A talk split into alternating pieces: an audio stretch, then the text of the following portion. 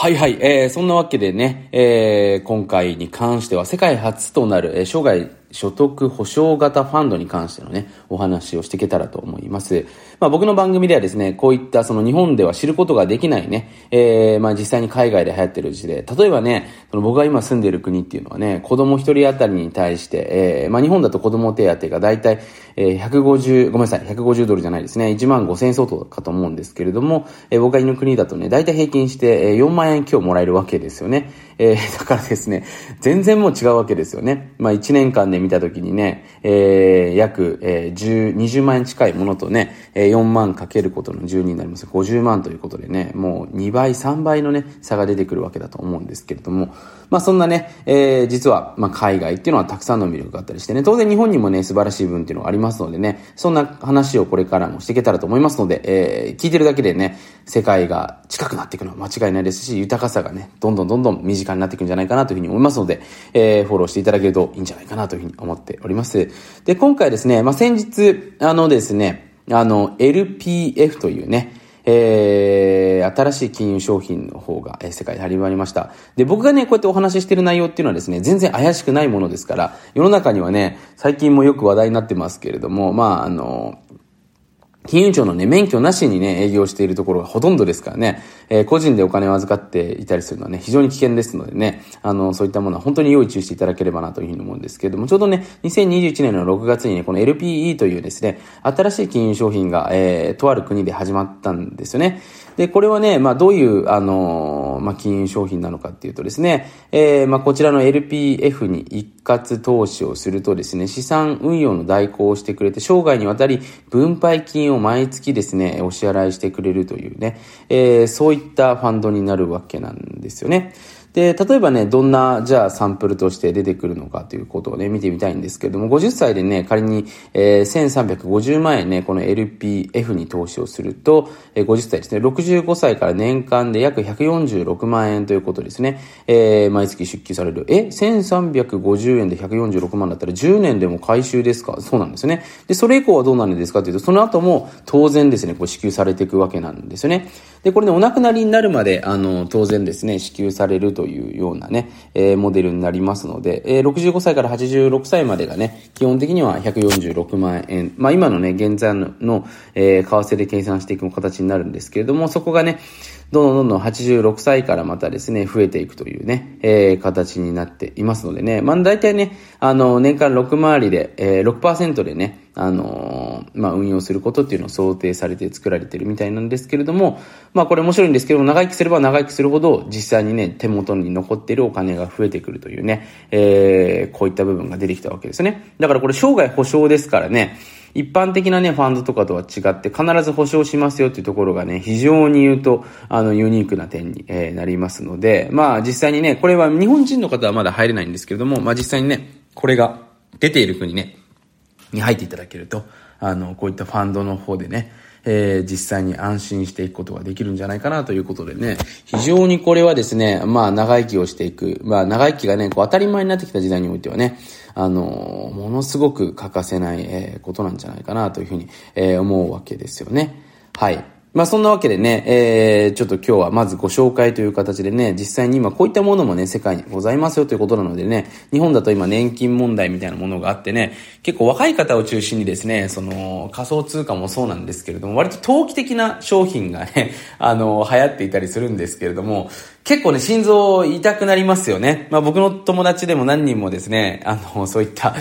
まあ自分がいけないって言ってあるし、自分がいけないかもしれないんですけれども、まあ、なんていうか、ある意味で幻想ですよね。まやかしにやられてしまってですね、ドーパミンが止められなくなってしまってね、まだお金が増えてないのに増えた気持ちになってですね、俺ももしかしたら億万長者になれるかもしれないみたいな気持ちでね、えー、自分の大事なね、お金を失ってしまっている方が多いと思うんですけれども、え実はですね、世界にはそんなことをしなくてもですね、安心して暮らせるようになるためのね、秘密っていうのがたくさんありますのでね、えー、そういった部分をね、ゆっくり見つけていくというね、えー、そんなライフスタイルを送っていただけた方がいいんじゃないかなというふうに、僕自身は思うわけなんですよね。まあ、日本でもですね、最近米国株の投資とかね、いろいろとね、あの、ニーサを中心に、あの、投資ブームっていうのが流行ってきてはいると思うんですけれども、実はね、まあ、その、世界に目を向けていくとですね、こういった、あの、面白いものっていうのは実はたくさんあるんだよってことをですね、えー、ご紹介していけたらなというふうに思います。まあ、日本のね、保険商品っていうのもね、えー、まあ正直な話をすると全然良くないっていうところがね、えー、僕がいろいろ世界で見てきたあの一つのあのコメントというかですね、えー、まあ結論としてありますのでね、まあ本当にね、世界にはもっともっと素晴らしい金融商品、えー、保険商品でたくさんありますのでね、もちろんね、その国のルールだったりとかね、まあ日本に居住の方はそのルールに乗っ取らないといけないんですけれども、実はね、そんなにだからお金で悩む必要がないような今、良い仕組みっていうのは世の中にあるんですよってことをね、えー、少し頭の中に入れといていただけると、えー、ちょっとね、お金からまたあの一歩忘れられた毎日をね、生きれるんじゃないかなというふうに思っております。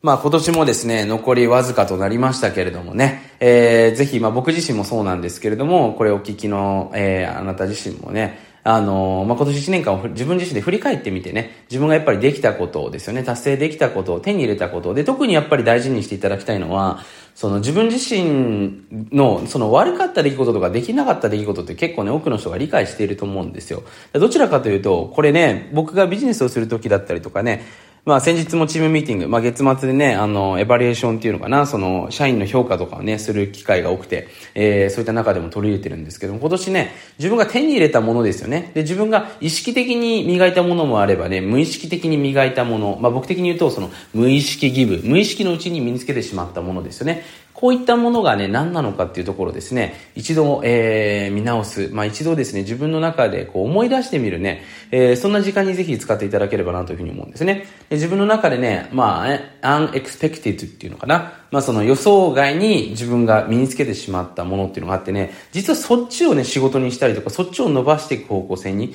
していった方が、実は人生ね、うまくいってしまうケースっていうのはあったりするわけなんですよね。まあね、これは、あのー、大きいのは企業、大企業さんのね、えー、業界のシフトっていうところでもね、よく使われておりますけれどもね、まあ、例えば富士フィルムさんなんていうのもね、フィルム業でしたけれどもね、今はそのビジネスシフトの方をね、起こして、まあ、既存のね、技術で、えー、何ができるかなってことを徹底的に考えていた結果ね、まあ、今ヘルスケアとかそっちの方で、えー、主な収益を、えー、まあ、取ってるわけですよね。で、そうやってね、考えてみるとね、今自分自身があるものは何なのかな要は自分が今年身につけたものは何なのかなで、それもね、ほら、気づかないうちに身につけてるものもあるわけですね。でそこをね、しっかりとじゃあ次につなげていく。で、この設計の時間ですよね。ここをね、一回やっぱ勉強する必要があると思いますし、まあこういったね、その勉強というか、この自分が手に入れたものをどう未来につなげていくのかっていうところのね、やっぱり勉強をね、していくことが僕はすごく重要なんじゃないかなというふうに思いますので、なかなかね、まあ僕は社員だったりとかその自分のメンバー向けにはやるんですけれども、一般向けにやることはないのでね、また今年の12月の30日ですね、えー、にですね、まあ、僕の購入者の方、えー、限定でね、あのー、まあ、どうやってね、今年1年間自分で身につけたそのリソースってものをね、新年に自分のビジネスだったりとかね、そういったものにつなげていくのかっていうですね、えー、そういったオンラインの無料のね、セミナーを、えー、やっていきたいなというふうに思いますので、まあ、すでにね、案内多分購入している方は届いていると思いますのでね、えー、楽しみにしていただければなというふうに思っております。で、ね、ちょっと川本さんそういうの興味あるんですよって方はね、僕のあの、川本真の、えー、プログラムってやるとね、いろいろと出てくると思いますのでね、そこで何か一つでも購入してくださったらね、えー、この案内が届きますので、えー、もしね、参加したい方は、ぜひチェックしていただけると、まあ、年末ね、あの、また新しい、えー、自分に生まれから一つのチャンスになるんじゃないかなということでね、えー、チェックしてみてください。そのわけで今回も最後まで聞いてくださって本当にありがとうございました。